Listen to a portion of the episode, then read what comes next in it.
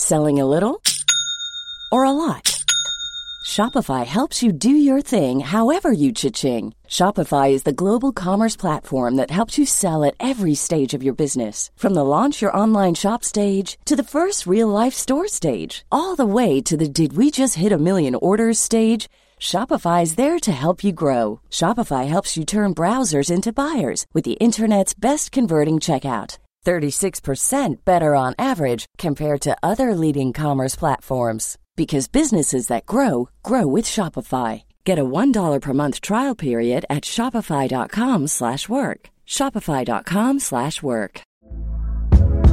Hey there, it's Michelle Norris. I'm host of a podcast called Your Mama's Kitchen. When I travel, I'm usually looking for a way to find a taste of home when I'm not at home. And one of the things I love to do when I am at home is entertain. And Airbnb allows me to do that. When I was in California recently, I rented a house that had a great kitchen. And when we were sitting around the table, we're all thinking, we're in someone else's house. Someone could be in all of our homes as well. If you have a home, but you're not always at home, you have an Airbnb. Your home might be worth more than you think. Find out how much at airbnb.com/slash host. Hi, everyone. Welcome to Dan Snow's History. He's done it again. He's made history. Donald Trump has become the first president in the history of the American Republic to be impeached twice. The House of Representatives voted to impeach him Wednesday evening this week. A long time ago, people were wondering when and if Donald Trump should be impeached once. And I talked to Joshua Matz. He's a legal scholar, he's a lawyer in Washington, D.C. He clerked for a Supreme Court Justice in March 2020. He served among the counsel for the impeachment and trial of Donald Trump uh, the first time. I talked to him before all that a couple of years ago, and I wanted to reissue this episode for all those of you who haven't listened yet. It's just a discussion with one of the finest minds I've ever talked to about impeachment, what's involved, historical precedents. Some of this will still be very relevant, some of this will be charmingly out of date, wondering whether the political energy could be gathered to impeach Donald Trump once, let alone twice. I hope you enjoy this podcast. Um, if you want to come and watch uh, wonderful historians talking about their chosen subjects, please come along to the live tour. It begins in autumn 2021, post-vaccine, everybody. We're going to be having a great old time. Go to historyhit.com slash tour to get your tickets. Uh, in the meantime, everybody, enjoy the very talented Joshua Matz talking about impeachment.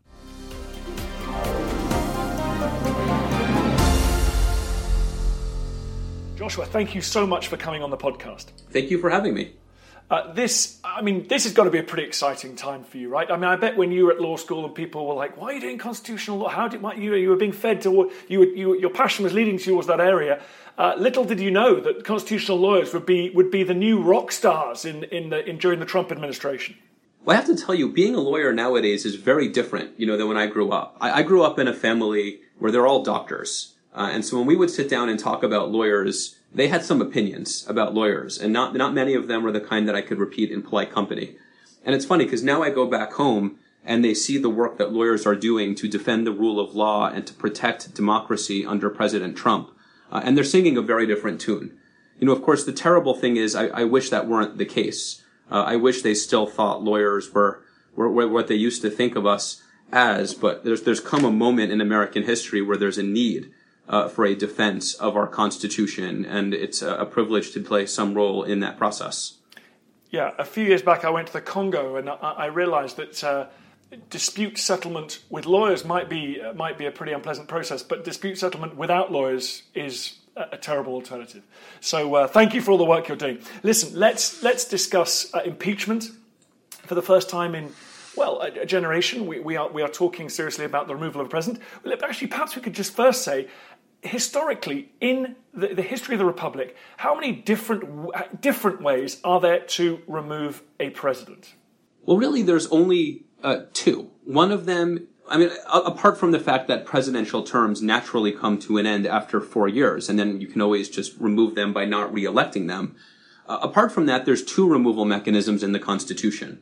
One of them, which was in the Constitution from the very beginning, is the impeachment power uh, whereby a majority of the House of Representatives approves articles of impeachment against the president, and a supermajority of the Senate, which is now 67 uh, senators, must vote to convict on those articles of impeachment, triggering the president's immediate removal from office.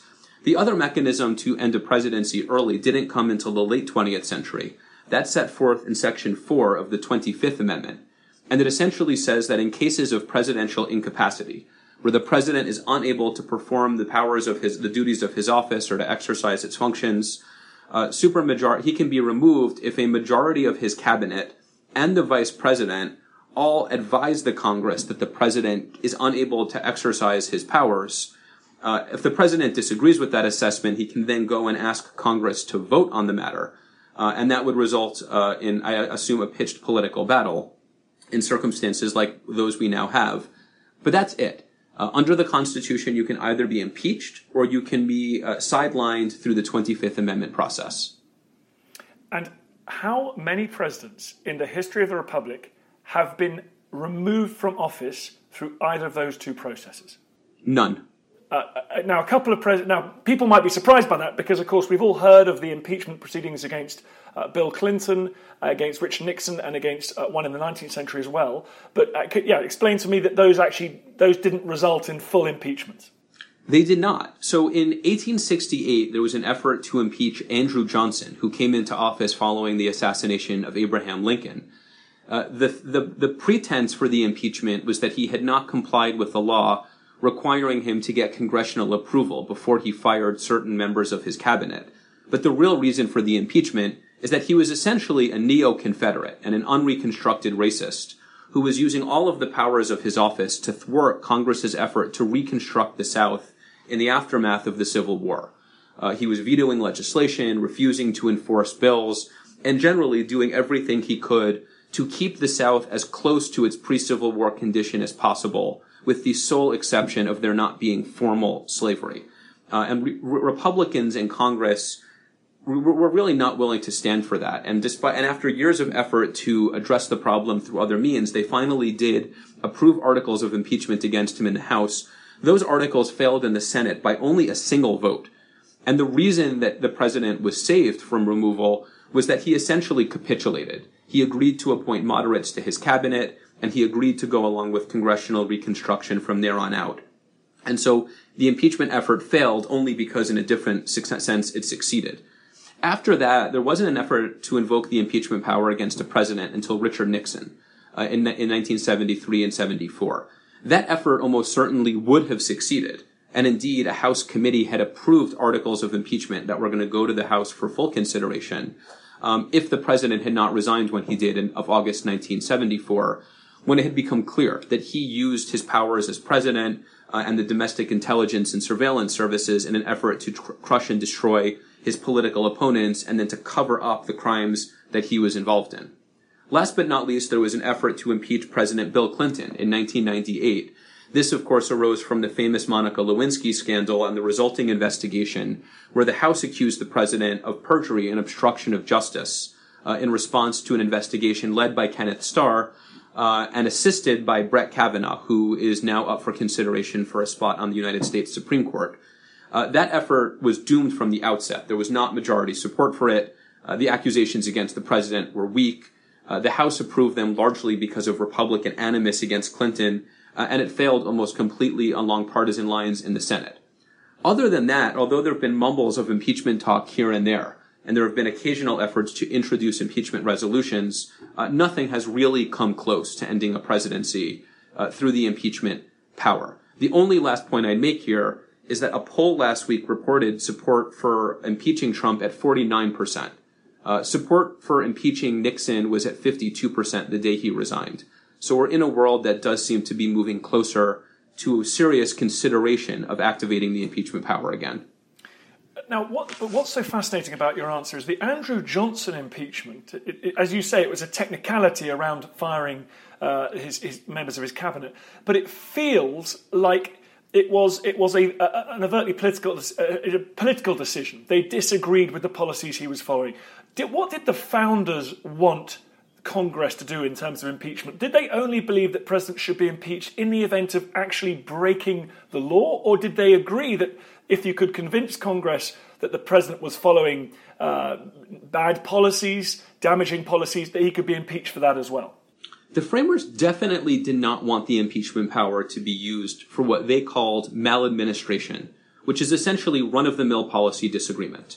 Being incompetent, being generally shabby, adopting policies that Congress viewed as unwise, these were not meant to be sufficient grounds to activate the impeachment power. Uh, when they used the phrase treason, bribery, or other high crimes or misdemeanors, what they had in mind were great and dangerous offenses against the state itself.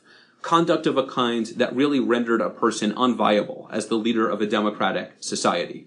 And so at the convention, as examples of this, they discussed efforts to corrupt the electoral college, abuse of the fisc, embezzlement, uh, abusing one's powers as commander in chief of the armed forces, uh, and, and, improper financial and other entanglements with foreign powers. Uh, they, they wouldn't have limited it solely to conduct that is a criminal offense as a matter of federal statutory criminal law. Um, that's a point that's been debated, but I think the decisive weight of the evidence is that they didn't limit it to formal indictable crimes, but they really did mean to reserve it for extraordinary offenses against the nation. And in Johnson's case, part of the reason why, in my view, that impeachment effort was justified is that the president was using a broad range of powers, including prosecutorial discretion, his ability not to enforce laws, his veto power, his power to put people in key positions of influence. He was using that power to salt the earth after the Civil War. And the nation at that time was really in a moment, it was sort of a second founding of the country after the original constitutional design failed so spectacularly, resulting in hundreds of thousands of deaths. In those circumstances, attempting to re-erect the very system that had nearly destroyed the Union didn't really qualify as an ordinary political or policy disagreement, but rose to the level of presidential conduct that threatened democracy itself. Uh, and that really is the kind of conduct that the framers had in mind when they designed this power. Joshua, for those people who don't know, for those poor, benighted people whose lives have not been enriched by a minute study of, of, the, uh, of the framing of the US Constitution in the late 18th century, can you, tell, can you explain to all of us uh, the, the, the, Constitution is a fairly short document. You mentioned the important phrase there high crimes and misdemeanors. But, but you have all this context for it because there were debates going on in which the framers, the people that actually wrote to and ratified that particular document, you, you, we know a lot about their thinking. So, can you explain, enlarge a little bit more about the, the thinking behind that short phrase? Well, I'm happy to try to do it. I have to say, for those of your listeners who haven't engaged in a minute study of the Constitution, uh, well done. And I'm glad that you're putting your lives to more productive uses. Um, but as someone who has gone down that rabbit hole, you know, I, I wish we knew more than we did. Uh, there's often an effort to suggest that we can glean clarity from the history surrounding the Constitution that isn't quite there. But we do know uh, something because Madison and others took notes during the Constitutional Convention, whose proceedings were meant to be secret, uh, and those notes shed some light on what the framers discussed.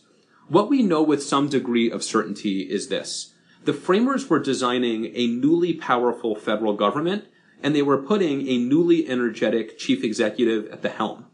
This was a source of great concern to them because coming off the experience of the Revolutionary War and coming off their parade of horribles under King George, the framers were obsessed with the possibility that an overly powerful executive could destroy the entire constitutional design.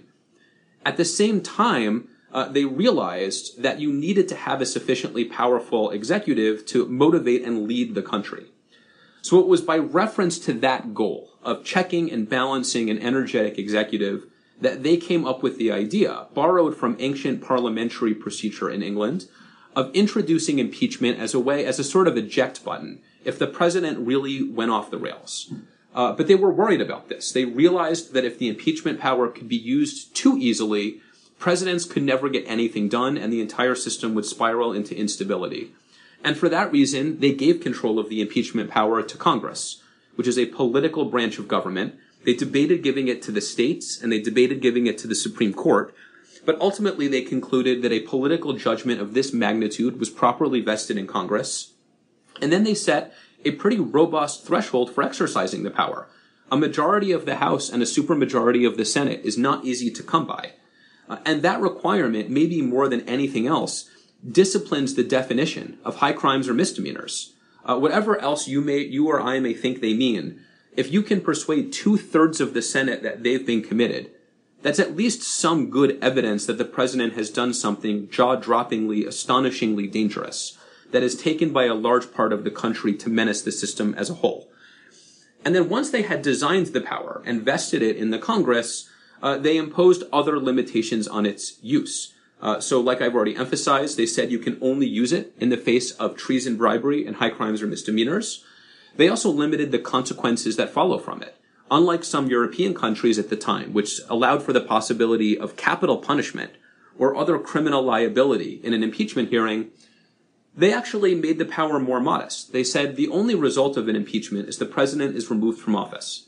And if Congress wants to, it can also disqualify the president from ever holding office again.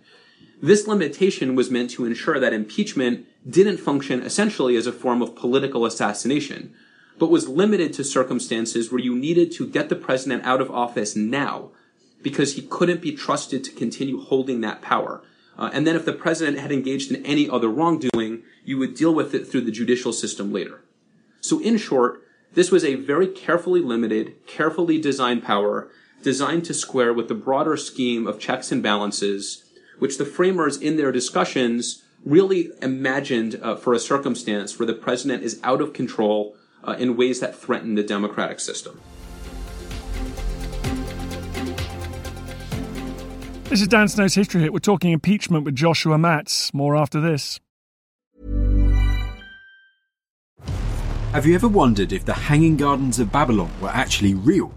Or what made Alexander so great? Join me, Tristan Hughes, twice a week, every week on the Ancients from History Hit, where I'm joined by leading academics, best selling authors, and world class archaeologists to shine a light on some of ancient history's most fascinating questions, like who built Stonehenge and why?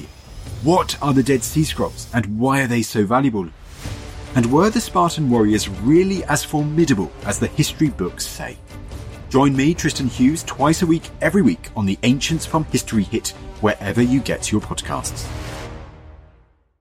How would you like to look five years younger? In a clinical study, people that had volume added with Juvederm Voluma XC in the cheeks perceived themselves as looking five years younger at six months after treatment. Look younger, feel like you. Add volume for lift and contour in the cheeks with Juvederm Voluma XC. Reverse signs of aging by adding volume to smooth laugh lines with Juvederm Vollure XC. For important safety information and to find a licensed specialist, visit juvederm.com. That's J U V E D E R M.com. Not for people with severe allergic reactions, allergies to lidocaine, or the proteins used in Juvederm. Common side effects include injection site redness, swelling, pain, tenderness, firmness, lumps, bumps, bruising, discoloration, or itching. There's a risk of unintentional injection into a blood vessel, which can cause vision abnormalities, blindness, stroke, temporary scabs, or scarring. Talk to a licensed specialist to find out if it's right for you.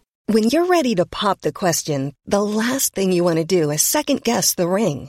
At Bluenile.com, you can design a one of a kind ring with the ease and convenience of shopping online. Choose your diamond and setting. When you find the one, you'll get it delivered right to your door. Go to Bluenile.com and use promo code LISTEN to get $50 off your purchase of $500 or more. That's code LISTEN at Bluenile.com for $50 off your purchase.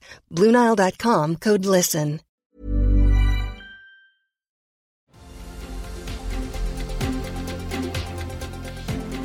If, perhaps when, but if articles of impeachment are, are drawn up against, let's say, Donald Trump, will uh, will scholars like you, uh, lawyers uh, with an extraordinary grasp of the history and the context, will, will you be um, advising Congress about exactly what the thinking was in the 18th century, what high crimes and misdemeanors might have meant to those people? Well, historically, it has definitely been the case that scholars play uh, an active role in impeachment proceedings. There was extensive scholarly testimony in the Nixon and in the Clinton cases, uh, lengthy articles and op-eds uh, and lengthy testimony in both houses of Congress, uh, I certainly couldn't begin to predict what role, if any, I would or would not play uh, in any hypothetical proceedings against President Trump. Uh, but what could be assured is that Congress would look deeply into the history. You know, Congress is a political entity, and I, I, can't say that everyone in there is going to wake up in the morning and agonize over reconstructing history as best they can before deciding how to vote. Uh, and the framers, to some extent, knew that. I mean, when you give a power like this to Congress instead of, say, to the Supreme Court, you're not giving it to judges or scholars. You're giving it to elected representatives whose goal is to advance their political careers, to represent their constituents, and ideally to serve the nation as a whole. Uh, and so my guess is that those scholars would pay, sorry, those, those politicians would care about the scholarly background and would use it where it helped them and might even in some cases be persuaded by it. Uh, but the judgment is ultimately political and forward looking rather than historical in character. The question is whether, by virtue of what the president has done in the past, we can conclude that prospectively allowing him or her to remain in office poses a, such a threat to the system as a whole that we need to end their presidency before their ter- four-year term limit kicks in. Uh, and that's a judgment that history can inform, but obviously can't answer. Now, I have to ask you this, and you are totally within your rights to tell me to shut up because there are ongoing legal and other investigative proceedings happening. But in your opinion, has Donald Trump so far, from what we know, passed the threshold for high crimes and misdemeanors? In, in my view, he he may have, but there is not sufficient evidence yet for me to say that he, in fact, has done so, uh, which puts me at the more cautious side of the spectrum for folks who tend to lean generally leftward in their political orientation in the United States. Uh, right now, if you look at public opinion polls, like I said, about 49% of the country thinks that the answer to your question is yes. Uh, and if you look at the Democratic Party, it's somewhere above 85, uh, possibly above 90% who feel that the answer is yes. Uh, whereas obviously uh, Republicans tend to take a much more skeptical view. I think it's generally understood uh, in in in some circles that uh, the president's conduct leading up to and relating to the campaign, uh, and his conduct in office relating to the investigations that are looking into that conduct, may well raise questions uh, about whether he's committed impeachable offenses. Uh, people have also suggested that his financial entanglements with foreign powers uh, and his use of the pardon power to excuse people like Sheriff Joe Arpaio, uh, who engaged in egregious civil rights violations against un- undocumented migrants, may rise to the level of high crimes or misdemeanors. My bottom line is that there are still a lot of facts outstanding, uh, that right now there's a need for investigation. Uh, the impeachment power depends on a clear understanding of what the president did uh, and why the president did it not only to ensure that those rise to the level of high crimes or misdemeanors, but to answer the prospective judgment of whether someone who has committed this conduct can or can't be trusted to remain in office. And at this point, we just don't have all the facts that we would need to make a final determination on that point. You know, there is, of course, a separate question, which is implicit in, I think, what you asked me. One question is whether the president has committed high crimes or misdemeanors, as the Constitution may define them. A different question is whether it would be wise to impeach.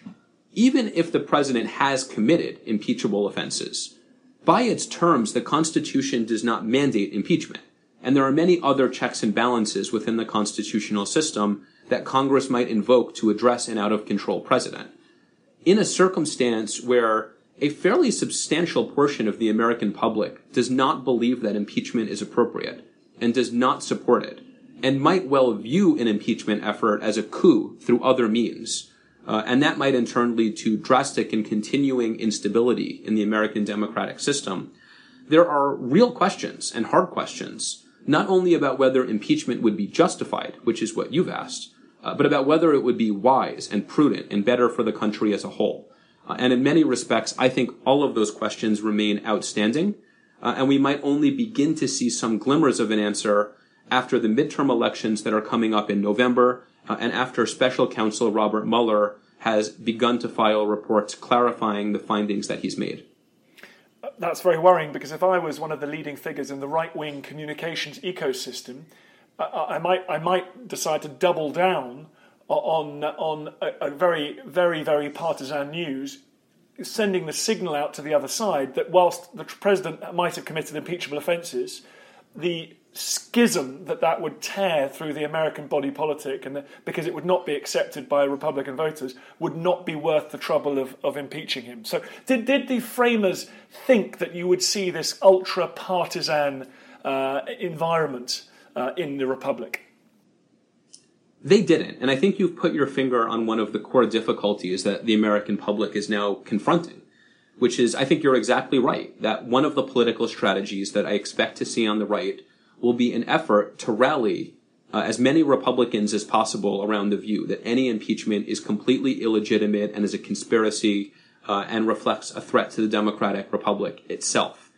Now, obviously, if you can persuade 67 senators to vote to convict President Trump on articles of impeachment, at least a dozen, probably more of those senators would have to themselves be Republicans. And so by hypothesis, at that point in time, presumably the case for impeachment would have made substantial inroads among Republicans and among Republican elected officials. But it is totally imaginable that you could have a circumstance where there are articles of impeachment, possibly even a conviction on them in the Senate, with major dissent from 20 or 30 percent of the American public, uh, and, and a heavily armed segment of the American public at, at, that. And we have already begun to see threats of reprisal and, and violence. This is not something the framers anticipated the framers didn't think there would be political parties. In fact, they designed the Constitution in some ways on the premise that there wouldn't be, uh, because they feared the, the corrosive role that political parties might play. And nowadays, not only do we have political parties, but we have them in a much worse way, in a much more tribal and polarized way than we've seen them before. Uh, and so there is a risk here, uh, not to beat around the bush, that the impeachment power would fail uh, in serving the purpose that it was meant to serve. Um, and I don't say that in the sense that either will impeach Trump or that's proof that the Constitution has failed. Um, what I mean to say is it is imaginable that it would be revealed to the public that the president has committed conduct that is in fact impeachable and that by all rights should lead to his removal from office, but nonetheless won't because partisan divides run so deep that the impeachment power can't operate as intended. Uh, that's a scary thought. Uh, but it really points up the need for sensible, clear-headed political judgments in the present, uh, and the need to think about these things outside the strict confines of a partisan box. Uh, and if the American people can't do that, uh, then the Constitution may not succeed uh, in addressing one of its core purposes. And this the framers realized. I mean, Benjamin Franklin famously said upon leaving the Constitutional Convention and being asked what kind of constitution they had created, he said, a republic, if you can keep it. Uh, the framers realized the Constitution was in some ways a gamble on the American people uh, and on their ability to live up to and to defend and to effectuate and to live the democratic institutions that the Constitution contemplated. Uh, and if we've reached a point in time where that experiment uh, has run aground in the face of partisan polarization, uh, then we may well see a president who should be impeached uh, not be impeached. Well, Joshua, that was a tour de force. Thank you very much indeed. Please tell everyone the name of your book, which everyone needs to rush out and buy immediately. Uh, to End the Presidency, The Power of Impeachment, which I co-wrote with Professor Lawrence Tribe of Harvard Law School, uh, who, among other things, played an active role in the Clinton impeachment uh, and served as a, a mentor to President Barack Obama when he was in law school at Harvard. Uh, say no more. It's, it's, uh, it, it, needs to be read. Uh, thank you very much indeed for sparing me the time. I really appreciate that. Thank you for coming on the podcast. And who knows, we may be watching you on uh, C SPAN before this term is out.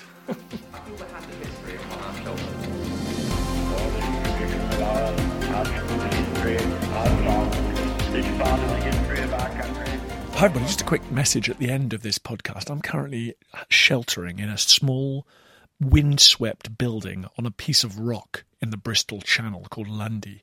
I'm here to make a podcast. I'm here enduring weather that frankly is apocalyptic because I want to get some great podcast material for you guys. In return, I've got a little tiny favor to ask. If you could go to wherever you get your podcasts, if you could give it a five star rating, if you could share it, if you could give it a review, I really appreciate that. Then, from the comfort of your own homes, you'll be doing me a massive favour. Then, more people will listen to the podcast, we can do more and more ambitious things, and I can spend more of my time getting pummeled. Thank you. Hi, I'm Daniel, founder of Pretty Litter. Did you know cats tend to hide symptoms of sickness and pain? I learned this the hard way after losing my cat, Gingy. So I created Pretty Litter, a health monitoring litter that helps detect early signs of illness by changing colors, saving you money and potentially your cat's life. Pretty Litter is veterinarian developed, and it's the easiest way to keep tabs on your fur baby's health right at home. Go to prettylitter.com and use code ACAST for 20% off your first order and a free cat toy. Terms and conditions apply. See site for details. When you need mealtime inspiration, it's worth shopping Kroger, where you'll find over 30,000 mouth-watering choices that excite your inner foodie. And no matter what tasty choice you make, you'll enjoy our everyday low prices, plus extra ways to save, like digital coupons worth over $600 each week. You can also save up to $1 off per gallon at the pump with fuel points. More savings and more inspiring flavors make shopping Kroger worth it every time. Kroger, fresh for everyone. Fuel restrictions apply. Thank you for listening to this episode of Dan Snow's History Hit. Please follow this show wherever you get your podcasts. It really helps us and you'll be doing us a big favor. Don't forget you can also listen to all of these podcasts ad-free and watch hundreds of TV documentaries when you subscribe at historyhit.com slash subscribe. As a special gift, you can also get your first three months for just one pound a month when you use code Dan Snow at checkout.